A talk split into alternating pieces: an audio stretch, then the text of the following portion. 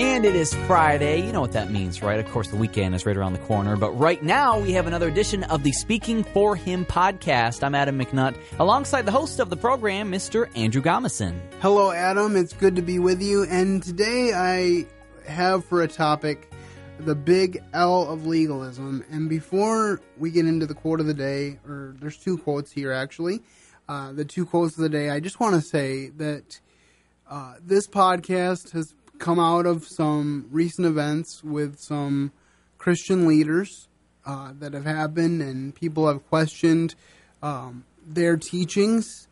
And I want to look at the difference between uh, wrong teaching or teaching of untruth and the wrong application of actual truth. And I'll develop that a little bit more after Adam gives us our quotes of the day. All right, like you said, we got two of them here. A little bonus today. And first one comes from Sinclair B. Ferguson. They say here, you do not become a master musician by playing just as you please, by imagining that learning the scales is sheer legalism and bondage. No, true freedom in any area of life is the consequence of regular discipline. It is no less true of the life of prayer. Our second quote here comes from Chuck Swindoll. He says, You want to mess up the minds of your children? Here's how guaranteed. Rear them in a legalistic, tight context of external religion where performance is more important than reality. Fake your faith, sneak around, and pretend your spirituality. Train your, ch- train your children to do the same and embrace a long list of do's and don'ts publicly, but hypocritically practice them privately, yet never own up to the fact that it's hypocrisy. Act one way, but live another. And you can count on it. Emotional and spiritual damage will occur. All right. Well, uh, the first thing I want to address is the question of what is legalism. Because I think that sometimes people get all bent out of shape and say certain things are legalistic when in fact they're not. So this is this is the legalism as I understand it. Okay. And I do uh, encourage you, let me just say at the outset, to search the scriptures and to see if my uh, conclusions are sound. Don't just assume uh, that because I say this or because speaking for him stands for this, that that makes it right. Speaking for him and myself personally endeavors in, to the best of our ability to uphold a biblical standard that is uncompromising and does not change. But that does not mean that there are no struggles along the way. So, starting from that vantage point, I just want to say this. To me, legalism is where you have a set standard for how you are living your life, and you think that every single person should live up to that exact standard, or they are somehow subpar or less spiritual than you. And um, let me just give you an example from the scriptures. This is Jesus talking about the Pharisees in Matthew 15, 7 to 9. He says, Ye hypocrites, well did Isaiah or Isaiah prophesy of you, saying, The people, this people draweth nigh unto me with their mouth, and honoreth me with their lips, but their heart is far from me. But in vain they do worship me, teaching for doctrines the commandments of men. Now the Pharisees were thought they were really good at following the Jewish law. They memorized much of the Old Testament, so they knew the law backwards and forwards. But they also added to the law. Mm-hmm. There's another passage where Jesus says, "You you tell the people that they have to follow your commands, yet you give them a burden that you yourselves aren't even able to bear." So you're telling people to uphold this standard that you yourselves, when it comes right down to it, aren't really um, fulfilling. And there is one particular passage which I didn't write down here, but in effect it says it talks about how they they're talking about how Pharisees care for their, their parents and they give the money that they're supposed to give to care for their parents to the temple and then they say it's a gift and they get away with not caring for their parents correctly in the name of God. And God has very clear things to say about family responsibilities. So God was not pleased with that. And then another thing that comes to mind is the passage where the Pharisee says, I I tithe once a week of all I possess, and I fast twice a week. And I'm so much better than this publican who is just a sinner. Now, I want to stop here and say this is a perfect example of legalism over uh, legitimate Christian living because I want to stop and say this that the fasting is not wrong. Jesus tells us uh, instructions for when we fast, so he expects us to fast. The tithing is not wrong. Tithing is a principle that's in Scripture. It's good for us to give to our local churches and to other charities in need. Neither of these activities that the Pharisee brings out in that passage are wrong. What was wrong was his attitude about it. Yeah. The attitude that said, This makes me superior to you because I do these things.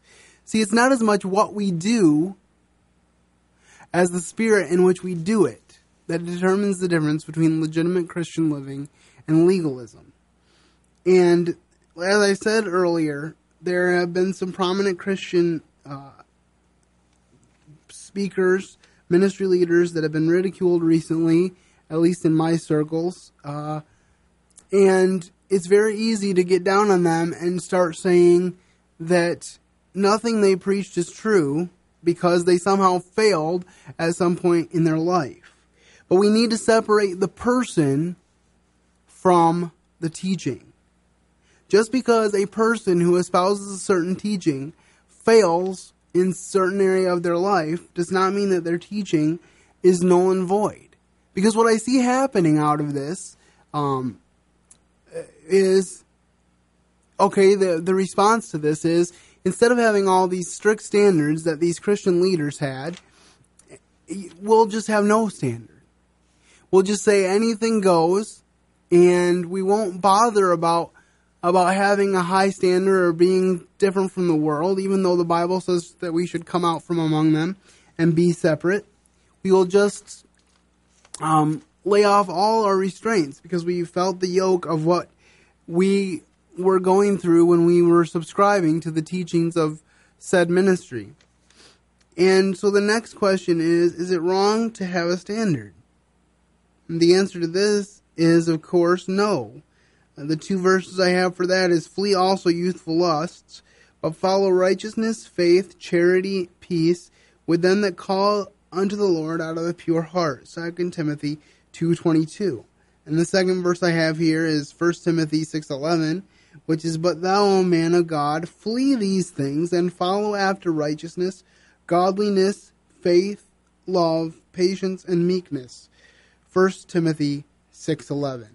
So, it's not wrong to have a standard. I was telling Adam before we hit record on this episode that one of the standards I have set for myself and my brothers and sisters, some of them did the same, is that they would not kiss um, until their wedding day. Mm-hmm. And as I said to Adam before we started recording, it's not imperative to your salvation or even to your spirituality that you make that standard. I cannot tell Adam to have that standard. I cannot tell my listeners to have that standard. What I can say though is that that by making that decision, I am deciding to do something that will allow me to forego other temptations. I know of one instance where a young man said, I'm glad I waited until I got married to kiss my wife because once I kissed her, I didn't want to stop. and the thing is, kissing is a very physical form of intimacy, which leads to further physical intimacy in a lot of cases.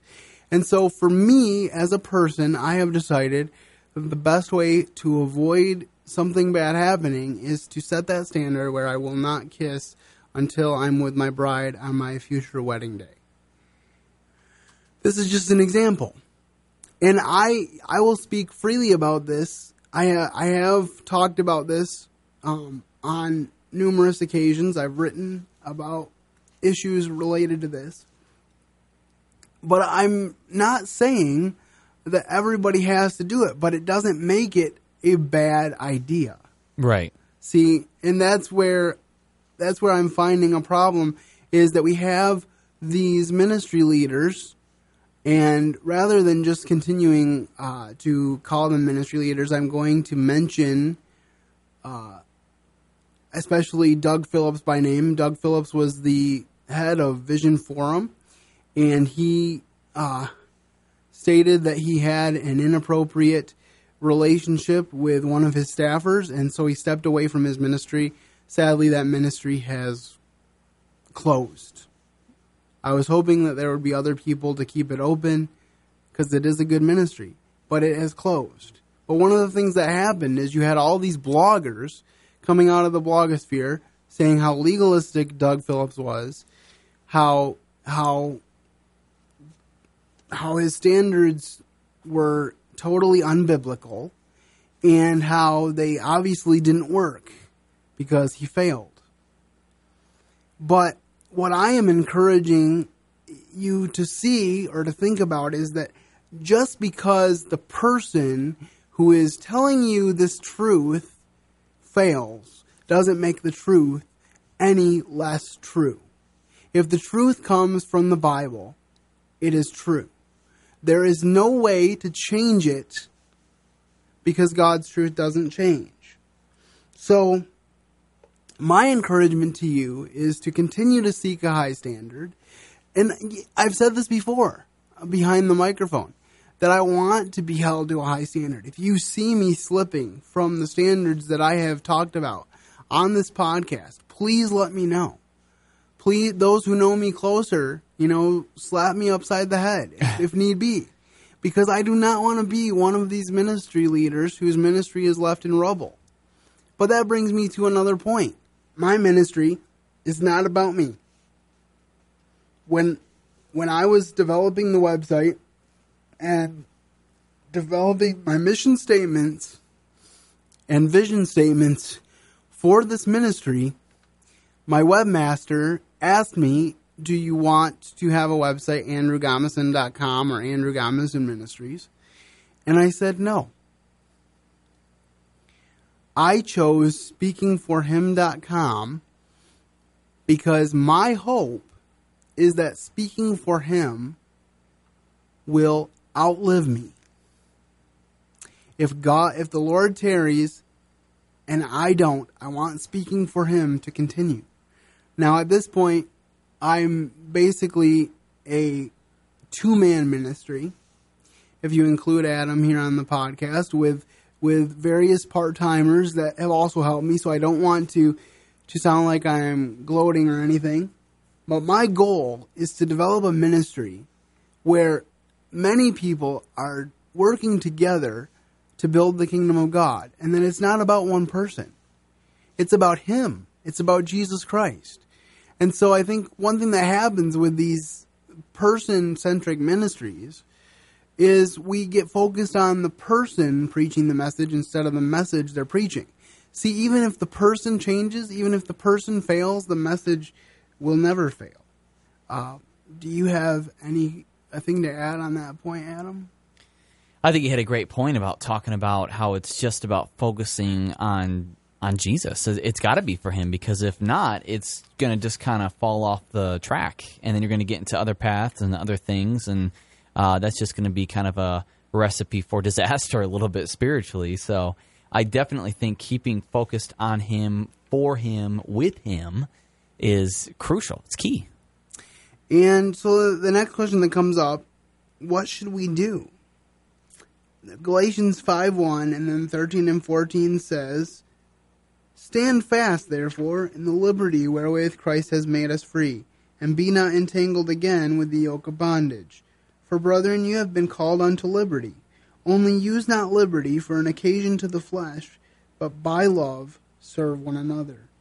For all the law is fulfilled in one word, even in this Thou shalt love thy neighbor as thyself. And I think that is really key. We need to live with other people in mind. It says in Philippians chapter 2 that we're to esteem others better than ourselves.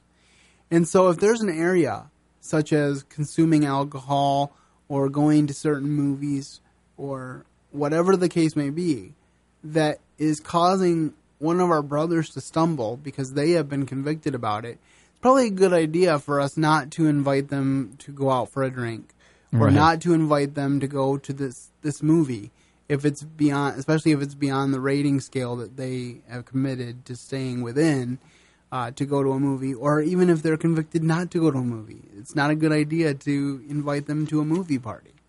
Um, so we need to be thinking about those things.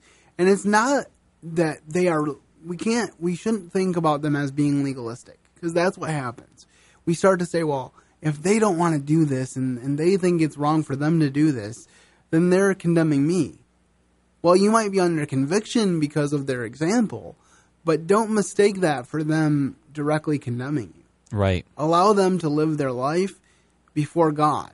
Because our responsibility isn't to pull people away from God, it's to put people in a better place with God. It's to push them uh, to exhort one another to good works. That's our goal, not only as ministry leaders, but as anybody that's living the Christian life. And so we really need to have that focus that if somebody is convicted against doing a certain activity, that we leave it at that and applaud them for sticking to their convictions, even if their convictions don't line up with ours. Now, obviously, there are you know there are non optional things like if you don't believe that Jesus Christ is the Son of God and the only way to heaven, I'm going to have a long conversation with you Right. because there's no other way. Jesus said, I am the way, the truth, and the life. But he never said how many inches your skirt needs to be, you know, off the ground or or up on your leg. That's not something that he talked about specifically. But again, it's not about a particular measurement to be exact. It's about honoring God and honoring the people around you. And and I think sometimes we we don't get the honoring others around us part, especially. We say, well, that's between me and God, so I'll do whatever I want to do. Essentially, is what we say. Right. What do you? What are your thoughts about honoring one another as we do things?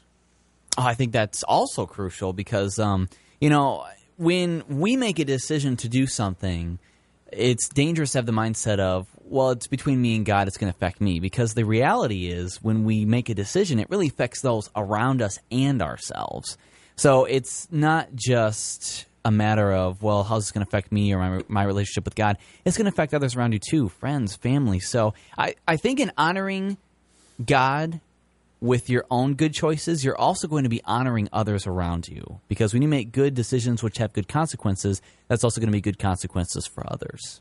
Mm-hmm. I remember my mom, uh, not to keep trailing on, but she always used to use the. I don't know if your mom did too, Andrew, but she always used the pond and rock example. She's like, you know, if you ever throw a pond into the a pebble into the pond, and you know what happens? You get the little sploosh, and then you have the waves and the and the rings that go off from it. So even though the rock fell right here, those waves go all the way across the pond. So it affects those and everything around it. So um, I think that's crucial. and and I think also just to paint another picture, you know, when when you are driving on in the Rockies or in a cliff in an area where there's a cliff, what do you want to do? You want to stay as far away from the cliff as possible, Right. So that you don't accidentally drive over the edge. And and we, myself included, I'm, I'm including myself, but we as Christians tend to have this idea of how close can I get to the world without going over and still call myself a good Christian. And instead, what we need to do is say, I don't want to get as close as I can to the world. I want to be different so that when people look at me, they see a difference and then they ask. You know, we, we had a previous podcast about uh, evangelism, and one of the things we talked about was how you know you, you need to live a life that's an example to others, and you also need to share the gospel verbally, and how we can't just uh, rely on just living our life; we have to share it, and that is true. But I think part of it is that often we flirt so close to the world that they're not going to look at us and see something different. You know, they they they say, well, you can go to the, you can go to this R-rated movie and feel good about it. I can go to this R-rated movie and feel good about it. You can go drink a beer with your friends on Friday night. I can go drink a beer with friends on Friday night. So what's the difference between you and me? And again, I, I don't want a bunch of hate mail saying, you know, you're selling me I can't drink. Right. Because I'm not. You can choose to do that if you wish. But the reality is that there's other things to drink, number one. Number two, there are always people watching you. And number three, you know, just look at it in the context of maybe it's not between good and bad, maybe it's between better and best. And I think we all would be extra would do well to exercise ourselves in thinking about what that means. And I know I constantly have to evaluate that for myself as well. That's one of the reasons why we try to bring you some solid entertainment options so that you realize that you can fill up that entertainment vacuum with things that are positive, that will give you things um, to jumpstart your faith as opposed to just leave it dormant or, you know, maybe pull it down a peg because we always want to be growing and getting better. Mm-hmm. There's no way to stay in one place. Either you're shrinking or you're growing.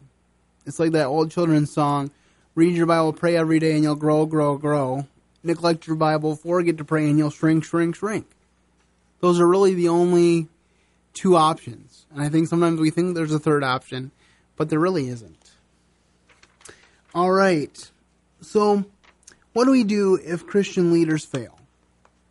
This is a very important question because all of us have Christian leaders that we look up to. And there's nothing wrong with that on a certain level. Even the Apostle Paul said, Imitate me as I also imitate Christ. But the second part of that phrase is so important when coupled with the first. Because Mm-hmm. he didn't say, Imitate me and stop. Right. And then say, Whatever I do, do it, and then you'll be good. You know? No, because he understood that he was a sinner. He even said that he was the chief of sinners. But he said, As far as I imitate Christ, imitate me. So that that would be one of the first things. Think about leaders who follow Christ, who imitate Christ, and follow them in their imitation of Christ.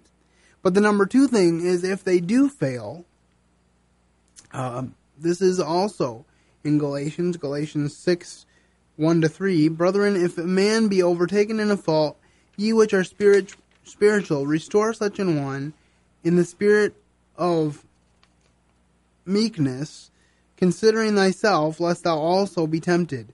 Bear ye one another's burdens, and so fulfill the law of Christ.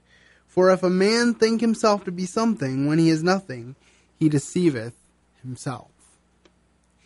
Uh, and that's Galatians 6 1 to 3. And even in the short period of time, about five years that I've been in ministry, I have seen the devil attack me for what I believe. He wants me to compromise my standard. He's always up in my face when I'm trying to proclaim the truth. So this happens. I know that I'm taking a risk uh, being out in the public eye and, and preaching these things. I need your prayers. I covet your prayers. I ask you to cover me with, with your prayers because I cannot do this on my own. I'm still seeking to form a board of directors for my ministry so that they can help me to stay accountable. I relish accountability because I'm not perfect. I don't do everything the right way. But I do know this that if somebody is in a place of failure, the thing that you should do is not to totally disregard their ministry, not to say that everything they wrote or said is wrong, not to look for all the holes, but you're supposed to restore them. You're supposed to work with them and help them to get to a place where they can again minister to people. I think we so miss the boat on this because we we think, well, they messed up, their ship has sailed. They're done. And the Bible doesn't say that. Peter denied knowing Jesus Christ the night he died. He even cursed and said, I don't know the man. But after Jesus rose from the dead, he met with Peter one on one and he said, I forgive you. Because Peter was repentant. And God used Peter as one of the most mighty leaders of the early church. So please do not count people out. And please pray for your ministry leaders. Because we can't do it on our own. I think we have the wrong idea with a lot of our ministry models where we have one person at the head and then everybody else is under them. And then whether whether people want to or not, or whether they intend to or not, they get to the point where they are worshiping or at least admiring these leaders more highly than they ought. And so the teacher becomes more important than the teaching, which is ironically what the world does with the creation over the creator. Right. But we as Christians oftentimes will put the teacher above the teaching. And just because a teacher claims to be of God doesn't mean that their teaching is sound. And just because someone's teaching is sound doesn't mean their life will perfectly exemplify the teaching. But we are imperfect, and every teacher, every leader that we deal with in the Christian ministries will be imperfect. So we need to pray for them. Where there's where there's error, we need to gently correct them, and we need to help to restore them to a place where they can again minister for the Lord. And we could go into more detail on that, but that's just kind of scratching the surface of uh, what I think we should do as we deal with this issue of legalism because it is a major deal, and everybody has their own definition of exactly what legalistic is. But in my mind, as I understand the scriptures, the biggest thing with legalism is are you enforcing a standard on someone else? And are you seeking to earn your salvation by espousing a standard? Because we can't earn our salvation. It's already been done. Jesus hung on a cross 2,000 years ago and died and was buried and rose again the third day, according to the scriptures, for our salvation. And when he went up to heaven, it was to intercede on our behalf and to show his wounds to God the Father and show that anyone who had trusted Jesus as their personal Savior to wipe away their sins, that he was standing in the gap as their defense attorney. John said that he writes to us that we not sin, but if we do sin, we have an advocate with the Father, Jesus Christ the righteous. So I think as we approach this issue of legalism, uh, we we need to be careful not to impose our morality, our views on other people. Um, you know, no holds barred. We shouldn't be afraid to share our opinions and our views with an eye toward directing people to the Bible. But we need to be careful that we're not imposing what God has convicted us about onto others. And we need to not be afraid to have a high standard. Uh, you know, I'd rather have a high standard and be ridiculed than to lower my standards and let Satan get a toehold where I know he doesn't belong. So these are just some assorted thoughts. They may have seemed scrambled. I hope they seemed a little bit organized. But as we deal with the fall of certain ministry leaders, may we always look at what they say um, by the Bible itself. May we be Bereans. May we search the scriptures. This is something that I constantly tell people to do when I preach, and I should probably say it more on the podcast to search the scriptures, see if the things that I'm saying are biblically sound, and if they are, put them into practice, and God will be with you and He will bless you. Uh, and I'm not talking about a prosperity gospel. I'm not saying you're going to have a Mercedes in your driveway if you trust God, but He always has blessings for those who trust Him. So we need to keep that in mind. I hope that you have gleaned something from this podcast and that you can pass it on to help others in their uh, Christian walk as well.